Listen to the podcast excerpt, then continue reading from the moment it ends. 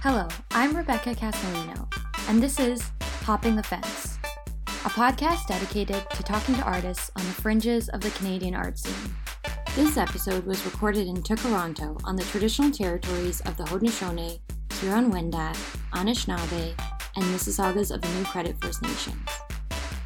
This episode of Hopping the Fence contains references to violence against women and abuse.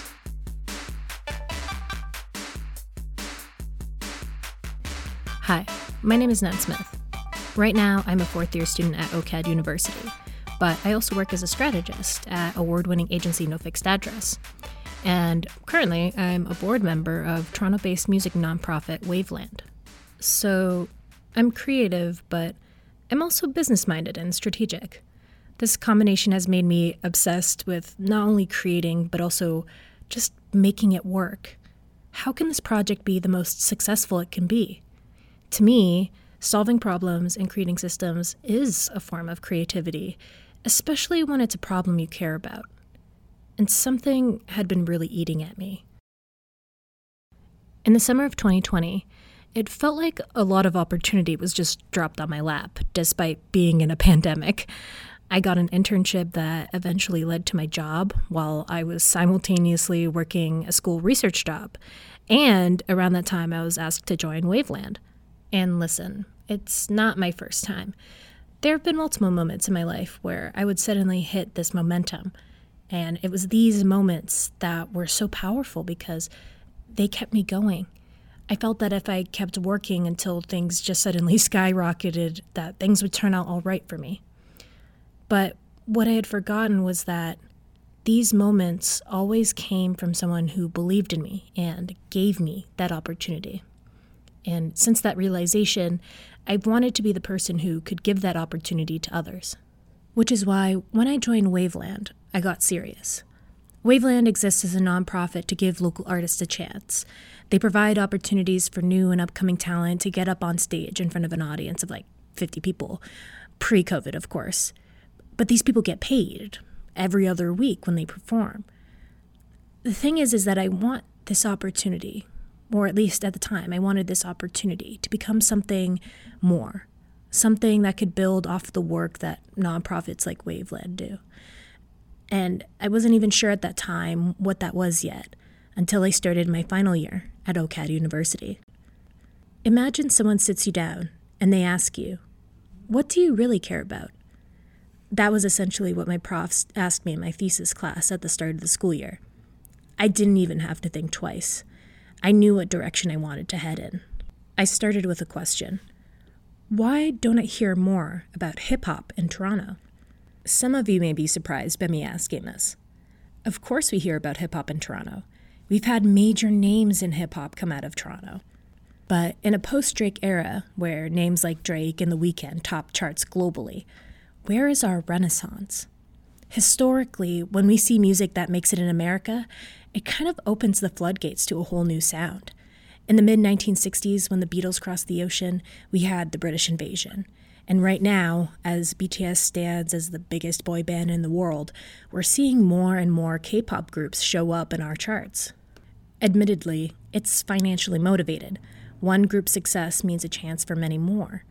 Not only that, but even the music industries amongst South Korea and the UK start to thrive domestically with all eyes on your country, there's pressure to act, to do more. But why aren't we doing more?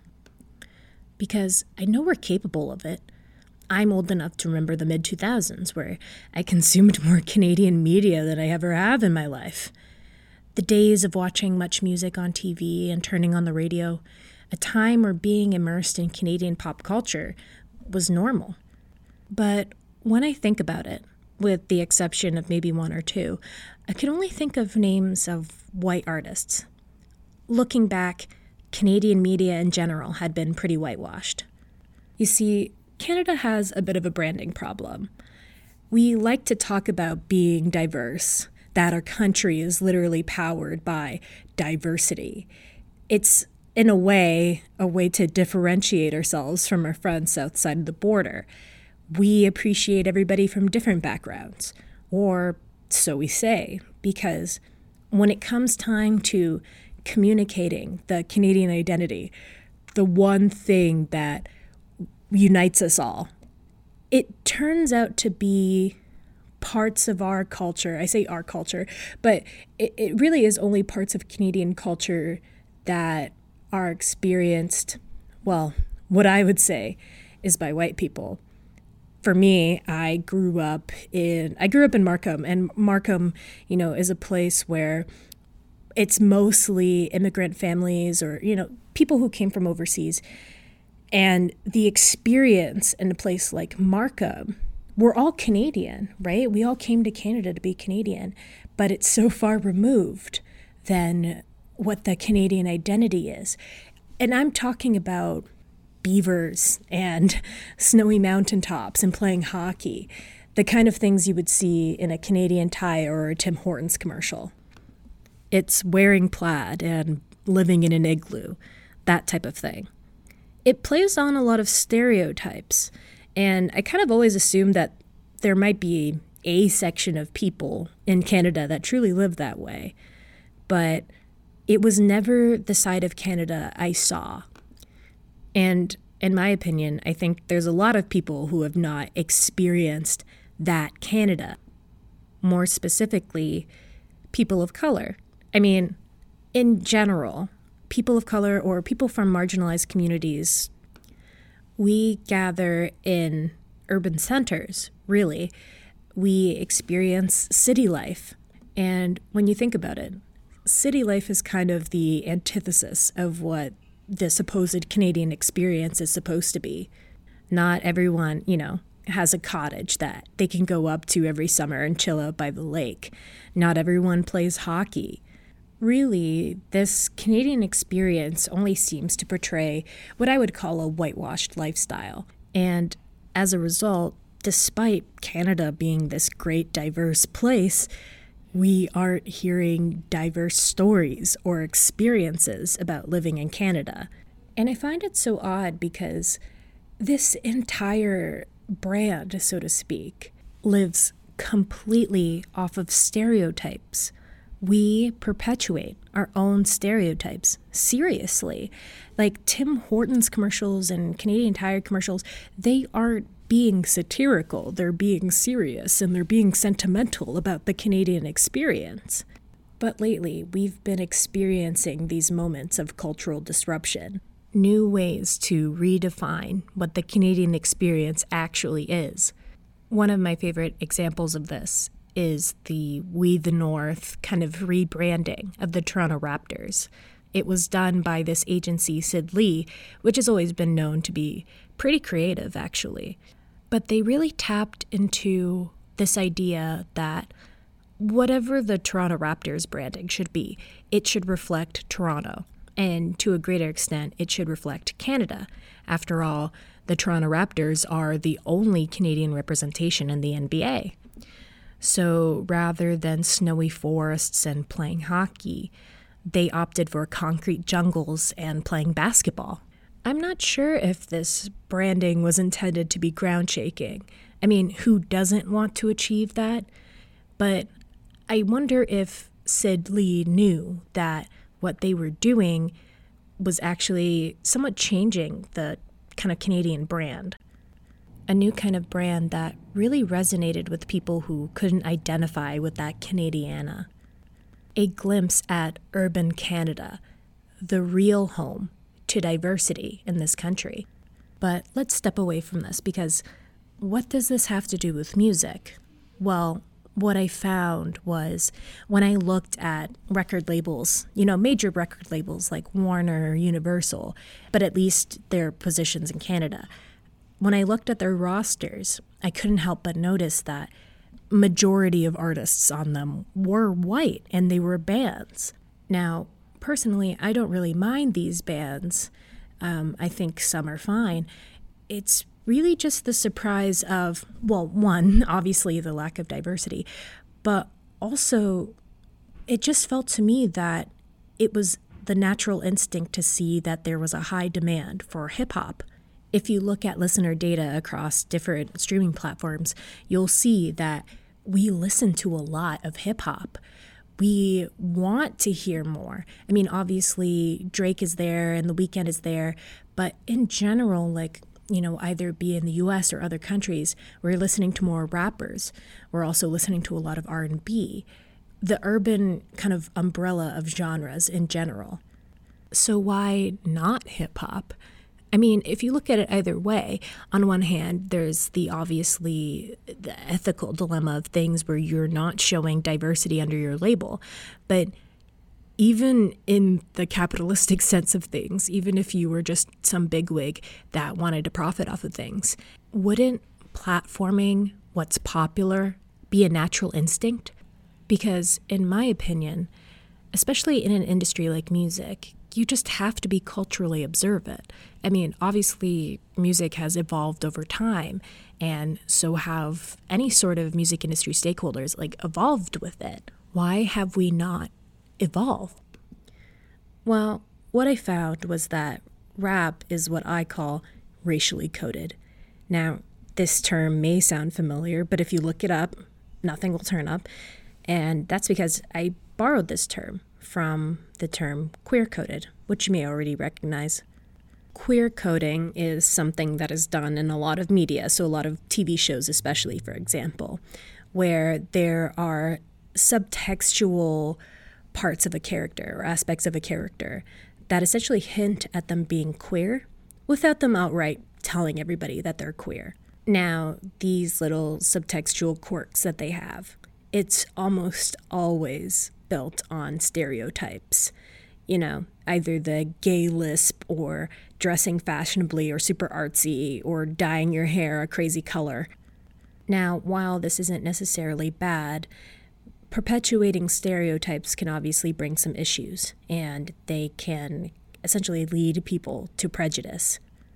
The thing about rap music or hip hop music, or again, this umbrella of urban genres, is that they are predominantly built off of black culture. Everything from the beat to the lyrics, it really does reflect black culture and its roots. So, what we think about rap, we associate with black people. And of course, that includes this idea or stereotype that rap is inherently negative or violent that associating with a rap artist is like associating with a gang member. I'd like to ask you something. I mean, you know, all right. There's this really interesting story that kind of parallels this idea, and it dates back to 1983. It's David Bowie doing this sit down interview with MTV VJ Mark Goodman. And in the middle of the interview, David Bowie compliments MTV and what they've done. Remember, they're relatively new at this point. But then he asks. I'm just floored by the fact that there's so many, so few black artists featured on it. Why is that? I think that we're trying to move. You see, at this time in MTV, black artists were only being played after 2:30 in the morning until 6. They weren't being shown on primetime television or afternoon television when kids would come back home from school and watch MTV. Now, Mark Goodman is just a DJ. He's just a face for television. He doesn't make these executive decisions at MTV, but he felt the need to defend his employers. He told David Bowie that MTV is moving in that direction, but when David Bowie didn't seem to really buy it, Mark Goodman followed up with a statement that he'll later regret. Well, of course, also we have to try and do what we think not only New York and Los Angeles will appreciate, but also uh, Poughkeepsie or Midwest, pick some town in the Midwest that will be scared to death by Prince, which we're playing, or a string of other black faces That's and black very music. interesting. Isn't that interesting? You know, we have to Goodman jokes that these people would be scared to death if they played an artist like Prince or a string of other black artists on MTV. And even said that teenagers in 1983 weren't interested in artists like the Isley Brothers. David Bowie smirks at this, perhaps because he's a bit amused by such an ignorant answer broadcast on live television. But then he says something rather important. it's Well, I scary. tell you what it means. I'll tell you what maybe the Isley Brothers or Marvin Gaye means to a black 17-year-old. Ah, And surely he's part of America as well. no isn't he? question, no question. And that's why. This is the same attitude that we're facing in Canada right now in 2021, or at least up until now. I've seen a lot of initiatives in the past year, especially following the revival of the Black Lives Matter movement in the summer. I've seen a lot of moves being made to help black Canadians, and I think that's great. But I think this long standing diversity issue that we've been seeing in Canadian media has created the space for a very unique problem the major stakeholders in our industry, so let's say the CBC or Bell Media or any of those other sort of broadcasters and media companies. Same goes for major record labels that show up here in Canada, like Universal or Warner. For a long time, they've operated on almost completely white leadership, the kind of leadership that would find it easy to ignore diverse or marginalized voices these people have essentially gatekept our industry for the longest time. Artists like Drake and The Weeknd didn't even get their start with these companies. They got started in the US. And essentially, it's created this culture that we must do everything ourselves. When I say this, I mean that in order to see the kind of diversity that we've been looking for, we must build the community programs, platforms, labels, and media ourselves, and that's what we've been doing for the last two decades. We have constructed a whole other industry so that we can operate outside of these major stakeholders that ignore us. And the government encourages this. They offer grants and loans to get you started, but nobody wants to invest in us. These grants and loans, they don't help us grow it's kind of just throwing money at the problem.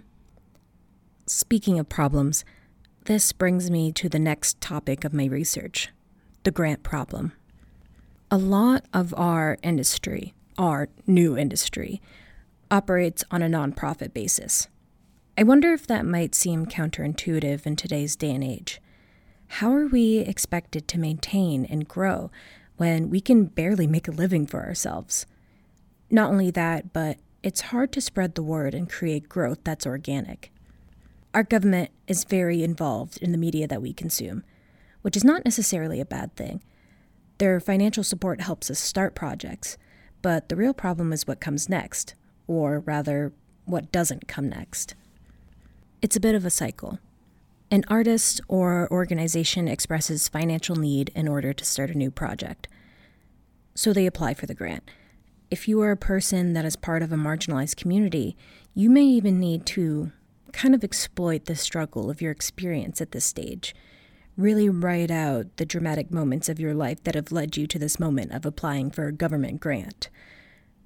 When you get your grant, you spend it all on its intention.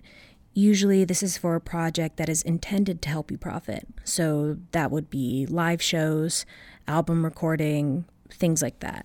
But more often than not, the profit you generate from this project is only a fraction of the amount that the grant provided you with. You may barely have enough to get you by. And so the cycle goes on. Most independent artists will tell you that their primary way of getting any sort of profit is performing live shows. And those live shows will either be through a bar, something like that, or one of these nonprofit organizations that provide performance opportunities. But even before COVID 19, Toronto was struggling with maintaining its concert venues, especially the smaller ones that were more accessible to these artists. And that was just because Toronto being Toronto, a lot of these spaces are getting bought up to be made into condos. So performance opportunities in our city were already few and far in between it's hard to get all artists an opportunity to perform. And obviously, it got even worse after COVID 19 as more venues started to close and, well, no one could perform anywhere at all. And there have been some solutions to work with this. The City of Toronto, for example, started this concert series where local artists would perform at local venues and they would be broadcast live. So the artists win and the venues win. I had come across this news while I was doing my research, And it wasn't even on one of those major news sites like CTV or CBC. It was some other more independent site. And I found more information about this concert series buried in the City of Toronto's website. I went to check their social media because that's a primary form of communication for a lot of different cities or brands. And there was nothing. There was nothing about this concert series, nothing to communicate about the artists to their wide platform of people. It was just COVID 19 updates, amongst other things, but no one was talking about this concert series. And this is what I mean when I say that they're throwing money at the issue, because the city of Toronto was already dealing with venues breathing down their necks for more financial support. It wouldn't be hard to come to this conclusion that this would be the solution.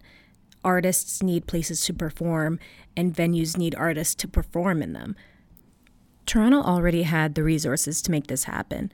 They had access to the artists, and they had access to the venues. All they had to do was put them together. But they didn't think about the other gaps that they had to fill. I mean, why do artists perform in the first place? They want an audience. They want people who will listen to their music and eventually become fans. They need people to actually watch this concert. So, how would that be possible if no one's promoting it in the first place? Think of artists like businesses. Businesses don't ask people to only buy their products once a month they rely on steady growth in their revenue. They rely on loyalty. Artists don't have that here in Toronto. They have no way to build loyalty because they do maybe one show a month if they're lucky, and then they're done. Imagine the real difference Toronto could make if they step just beyond giving them a concert.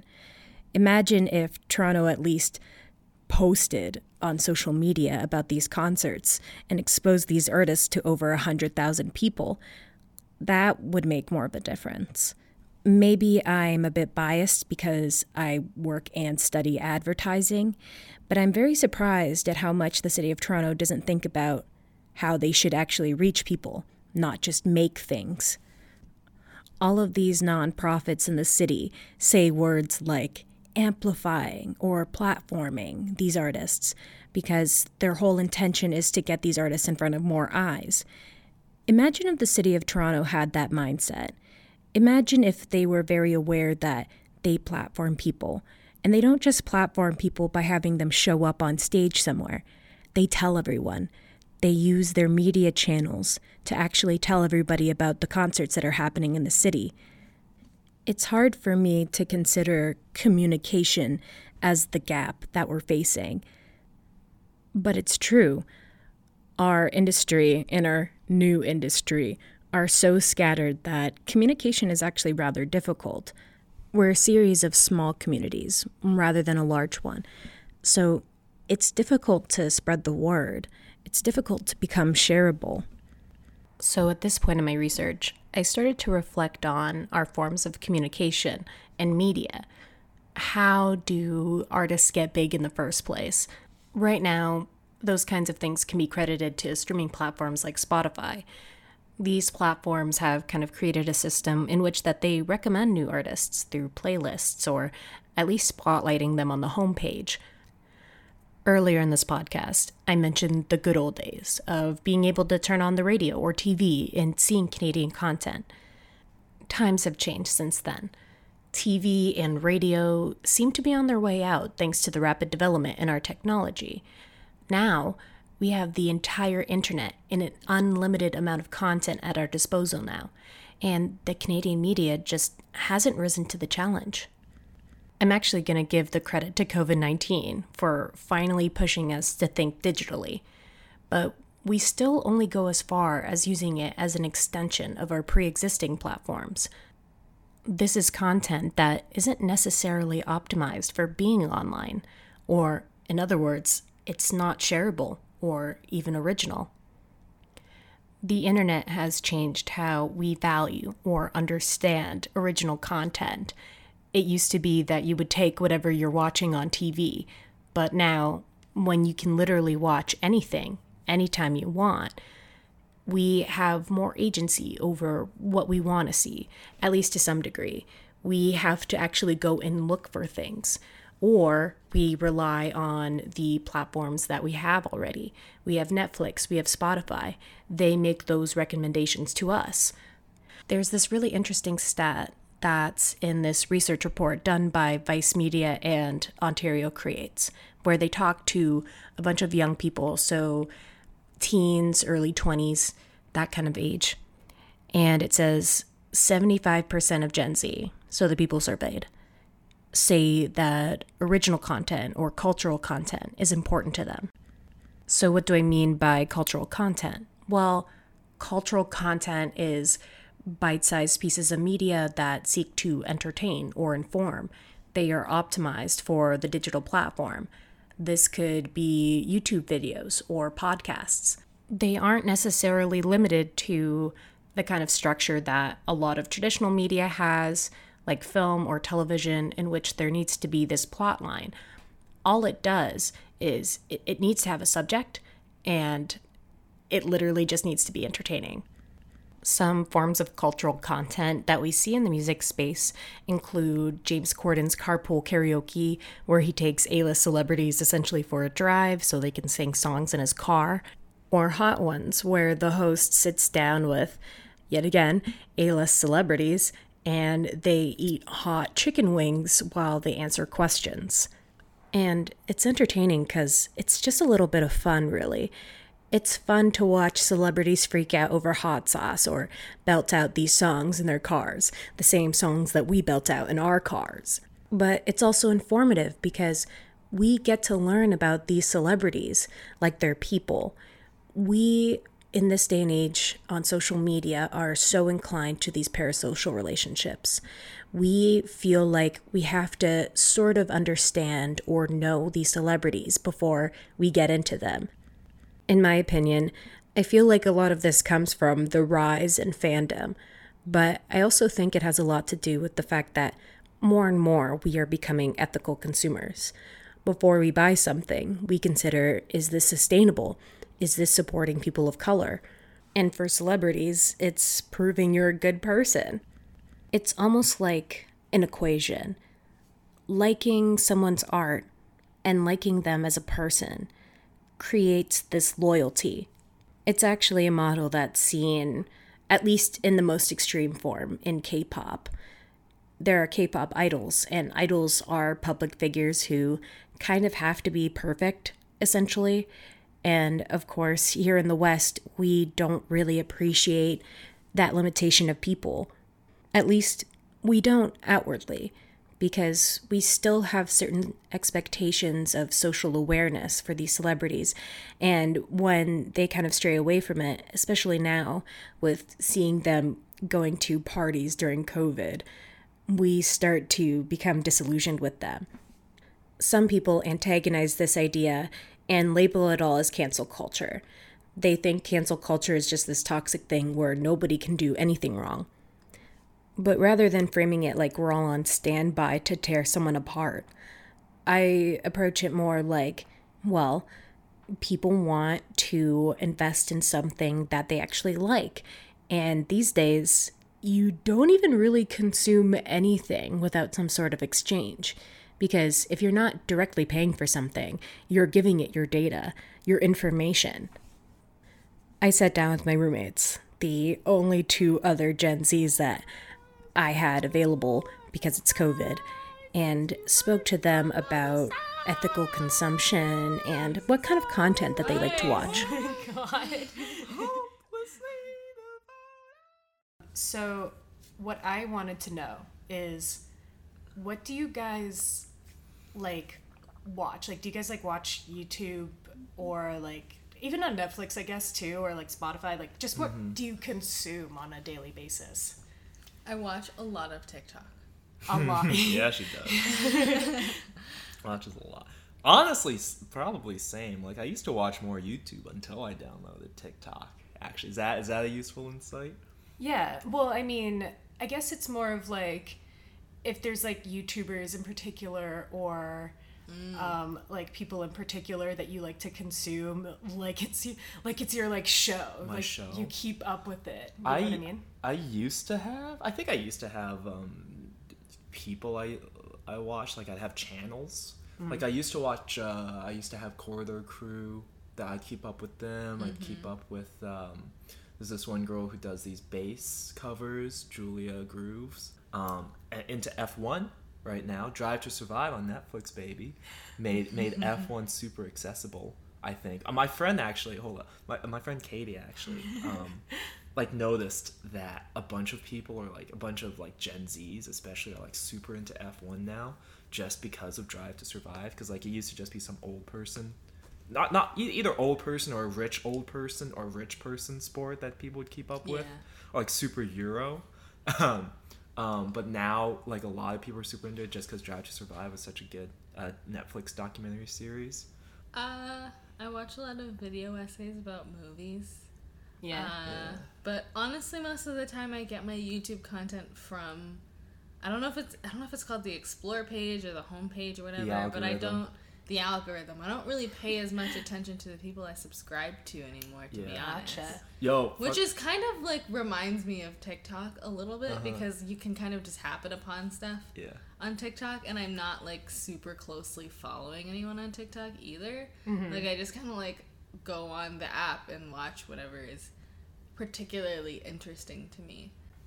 So you guys were kind of saying that you're not the biggest on like following anybody in particular, but do you guys find that there has to be some level of like moral acceptability? Like you can't watch somebody who's a total asshole or something like that. Honestly, I, I I tend to block people actually, not because I've engaged with them in any way, and I'm like, I I want to block them for that reason. But I kind of just don't want their content showing up on my page anymore because it's just kind of clouding my media space. So I just kind of I end up blocking people who do problematic things because I just don't want their stuff showing up around me. So, at least on some level, these people that make the content that you consume, they have to at least be likable to you. Yes. Well, yeah, I think I think likable, nice people make better content as well. I'm not out here watching some guy be a jerk to women all day long for half an hour in a YouTube video, being like, "Yeah, this is some quality content right here." It's not like a like ah fuck because of like you did like cancel culture. I feel obligated even though I still want to watch you. It's like why'd you have to go and ruin it? Because now I actually don't like you and I can't watch you, uh, or I don't want to watch you. But I feel like it's easier than ever as well to just forget about a, a person. Mm. You know, like if something happens, because now there's so many other people to watch and like it's so many different things to watch. It's like not I'm not that committed. You know, like if I like someone, I'll like them a lot. But if someone if someone turns out to be kind of a dick or you know turns out to have some problems, it's easier now than ever to just be like, all right, well, see ya, homie. I'll go look at some other people do other things. Yeah, especially when it comes to like genres of content. Like if I wanted to watch like fashion videos per se, like it's not like YouTube was 10 years ago where there were like 3 people who did that. Like there are a million people who do that now. So if you did something problematic, I'd just kind of be like, "Okay, well I guess I'm moving on from you now and I'm going to try to find this content somewhere else." Mm-hmm. So, how about music? What do you guys think in terms of that level where it's not like a YouTube video where you're constantly seeing them, but maybe you are listening to their music on a daily basis? I saw a TikTok about this the other day actually with somebody who was kind of like, "Are we still collaborating with Chris Brown? Why are we still collaborating with Chris Brown?" And I will find myself like if he collaborates with an artist that I do like, a I'll find myself like having complicated feelings about it because I'm like, uh, you know, there's a whole system behind it, blah blah blah. But also like I will actively avoid listening to that particular song and consuming any content involving him because he's a monster. I think the difference between the, the musicians and YouTubers, right? It's like, yeah, so much of, uh, to, your- to your point, the music is like a little bit separate from them, or it's like it's their music. Whereas a lot of the time, if you're making TikToks or a YouTube video where you're like out in front of it, you know, your brand, so to speak, or your personality or your character is a huge part of the content you make when you're making a video. Whereas your character is not necessarily as much of that when, it, when you're a musician, right? So, like Kanye, for example, uh, can say certain things and, and, you know, cut Taylor Swift off at the VMAs or, you know, go on his, his various different rants and stuff like that. But that's also who he is. He's not trying to be anyone other than that. Like, he's not trying to, like, put propose himself as something different. Whereas, like, a lot of the time when you see with YouTubers, at least the ones I don't like, is the fact that they are trying to be something different, hmm. Yeah. and then it's he's, exposed. He's not trying a to be anyone else other Yeah. than exactly who he is. And- but I think we also all have, not just people in this room, but everyone in the world has complicated feelings towards Kanye West, particularly Right. because it's not just that he's an asshole; it's that there's a lot going on there. With, with that, yeah. I think the main thing maybe that separates that is like there's definitely a lot of music I just listen to casually, um, and I don't even know who the artist actually is as a person. But I find that the music that I consume a little more regularly, or actually like to talk about or post about, it does come from artists that I just like. Mm-hmm. Like I like them as artists as well as their art. You know what mm-hmm. I mean? And I feel like Kanye even falls into that category where it's like people like Kanye, not just his album Jesus is King. Mm-hmm. like they like him, even if he does have problems that come with him. Yeah, I, f- I feel like Kanye might be a bad is a bad example because he's also got endearing parts to him. Yeah. All right, and he's not exactly out here, you know, committing huge crimes like R. Kelly are beating women, you know, and, and stuff like that. So there's like you know a varying degree and scale. And I think I will say this: um, you'd have to be you'd have to do something really really bad for me to just like not listen to you. I think, but but I think that's still something that's possible.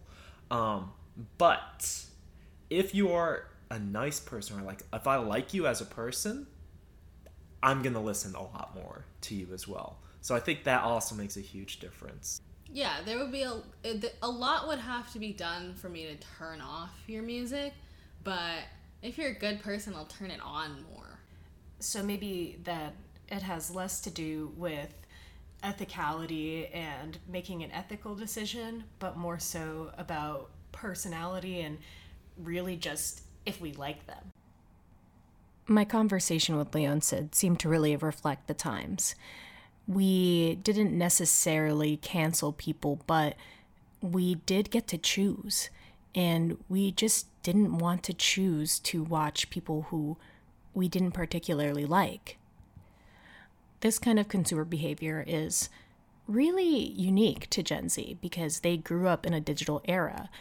With the introduction of social media, it's so easy to access the personal lives or so called personal lives of celebrities.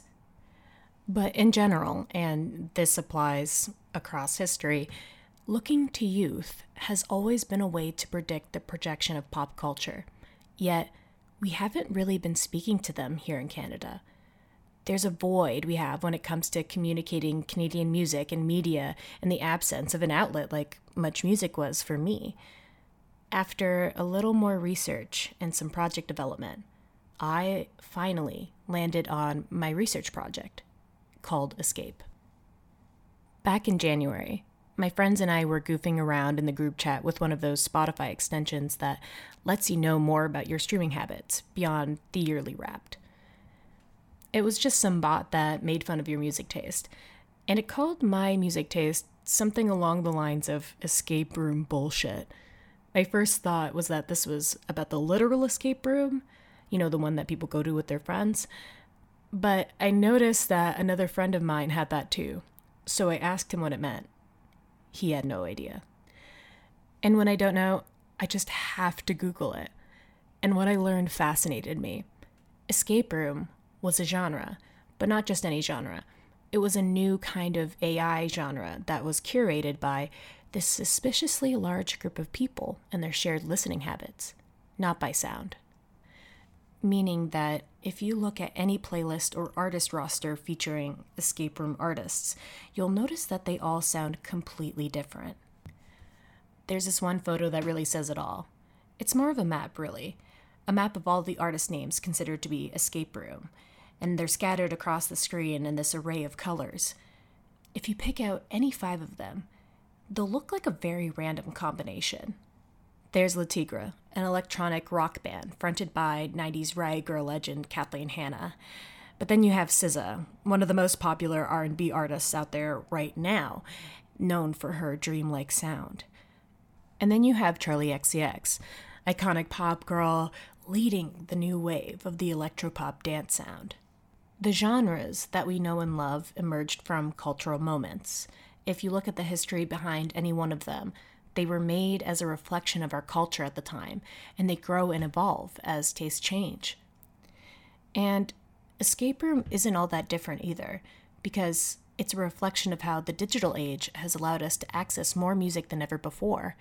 It's a reflection of how we've learned to seek new music for ourselves rather than being subjected to it, a sentiment about how people just love music. My project Escape is tapping into that very mentality the exploration and celebration of music, the joy of finding your new favorite artist. These are the feelings I want to create for the Canadian music industry. So, what is it? Well, Escape is a media platform, and it facilitates this kind of discovery. It taps into this idea that cultural content is a pathway not only to discovery of new things and artists, but also a pathway to loyalty, to building this morale and this connection between the audience and the artist. And before you say anything, I know they're not celebrities. I'm not really trying to make them celebrities. I'm trying to build a connection and create this sense of loyalty so people feel more compelled to want to actually listen more or buy merch or buy albums. Really, this platform is for visibility. It's about keeping local artists front of mind. And while doing this, we're opening up more pathways for profit that are more consistent than just performing at a show once a month for these artists. And I've really built out the strategic model on how to make this happen. And it's not as unfathomable as you may think. There are technologies very similar to what I'm developing that are seen in the UK or South Korea that have contributed majorly to the respective music industries. Escape not only acts as a platform that supports these artists, but we also act as cultural tastemakers. We have to constantly evaluate trends and create strategies, something that a lot of these major industry stakeholders have neglected to do. And maybe that's because Gen Z is so hard to understand. Right now, the industry is full of millennials, Gen X's, and even some boomers. Gen Z is just starting to move in, I mean, I'm considered to be the oldest of Gen Z, and I'm about 22 and just finishing school right now. So, who better to reintroduce Canadian music to this generation than someone who's in that generation themselves? Over the last couple of months, I started to pivot because originally this was just a school project to me, but then it became something more. I had increasingly more conversations with people who are in the industry right now. And when I would just tell them about my idea, at least on a surface level, they would be intrigued. The more conversations I had, the more people believed in me. And one day, even my dad asked me, why don't you just make it real? And now, well, all I can really say is that I'm trying but trying to start a industry changing business during a global pandemic definitely is even more difficult than it sounds because it's pretty hard to run that kind of business on your own. You need more people and money, of course. But I can't go out right now and network to find a new co founder. I also can't go around meeting investors that can help me. And let me tell you, the money part of a startup is the most intimidating to me. The idea of asking someone to financially help me is something that I'm kind of struggling with. There have been multiple times where, while talking to my dad about this, I would break into tears because doing my research, I read so many articles about how black women, which I am one, who are trying to be entrepreneurs or are entrepreneurs, they get less funded despite having more proof of concept for their project and that it would work. There's also the fact that I could not tell you a female black entrepreneur in the tech or the media space that's killing it right now. I'm seeing all white men who live in Silicon Valley, and it's just not me. I'm a 22 year old black woman living in Canada in an apartment with my two friends. I don't fit. And it doesn't feel good, but at the same time, like I mentioned in the beginning, I want to be able to give opportunity to others. So maybe someone has to be first. But I'm already fighting a bit of an uphill battle. The struggle is that the intention of this project is to bring a scattered community together. It's also intended to break out of a broken system. Somehow, I'm supposed to rise above and make it happen, change an economy. It's definitely a really steep climb. Regardless, I of course still want to make it happen. I started having conversations with professionals in different corners of the industry. They sound intrigued, but of course they're occupied. They'll wait till I get off the ground to join in. So, while I am here to tell you a story, I'm also here to ask for your help. Sure, I know about marketing strategy and media, but I have a very surface level understanding of things like production, technology, and finance. So basically, the most important stuff. In a way, I'm hoping that telling this story on this platform is the start of a serendipitous meeting. That one of you listening were looking for this moment too, for something to jump in on. So, my door is open. You can find me at Cup of Natcha, C U P O F N A T C H A, on Instagram. Words of encouragement and new friends are needed as well, to be honest. Let's do something big together. And thank you for listening. Thanks for listening to Hopping the Fence, a podcast dedicated to the fringes of the Canadian art scene. If you have an artist that you would like to hear interviewed, would like to correct, and or fact check a past episode, or would just like to chat, feel free to send me a message on Instagram at Hopping the Fence, or by email at Rebecca E. At gmail.com. Thanks to the OCAD Student Union for your financial support. And thank you to all of our patrons for your ongoing support. It truly does help me avoid burnout and keeps this podcast rolling. If you would like to support Hopping the Fence, please visit our Patreon to subscribe. Check out the show notes for more details. If you can't donate, no worries. Thanks for taking the time to listen. Audio editing for Hopping the Fence by Emily Reinmer. Original artwork by Alex Gregory. And original music by Jessica Price Eisner. Thanks so much. Bye.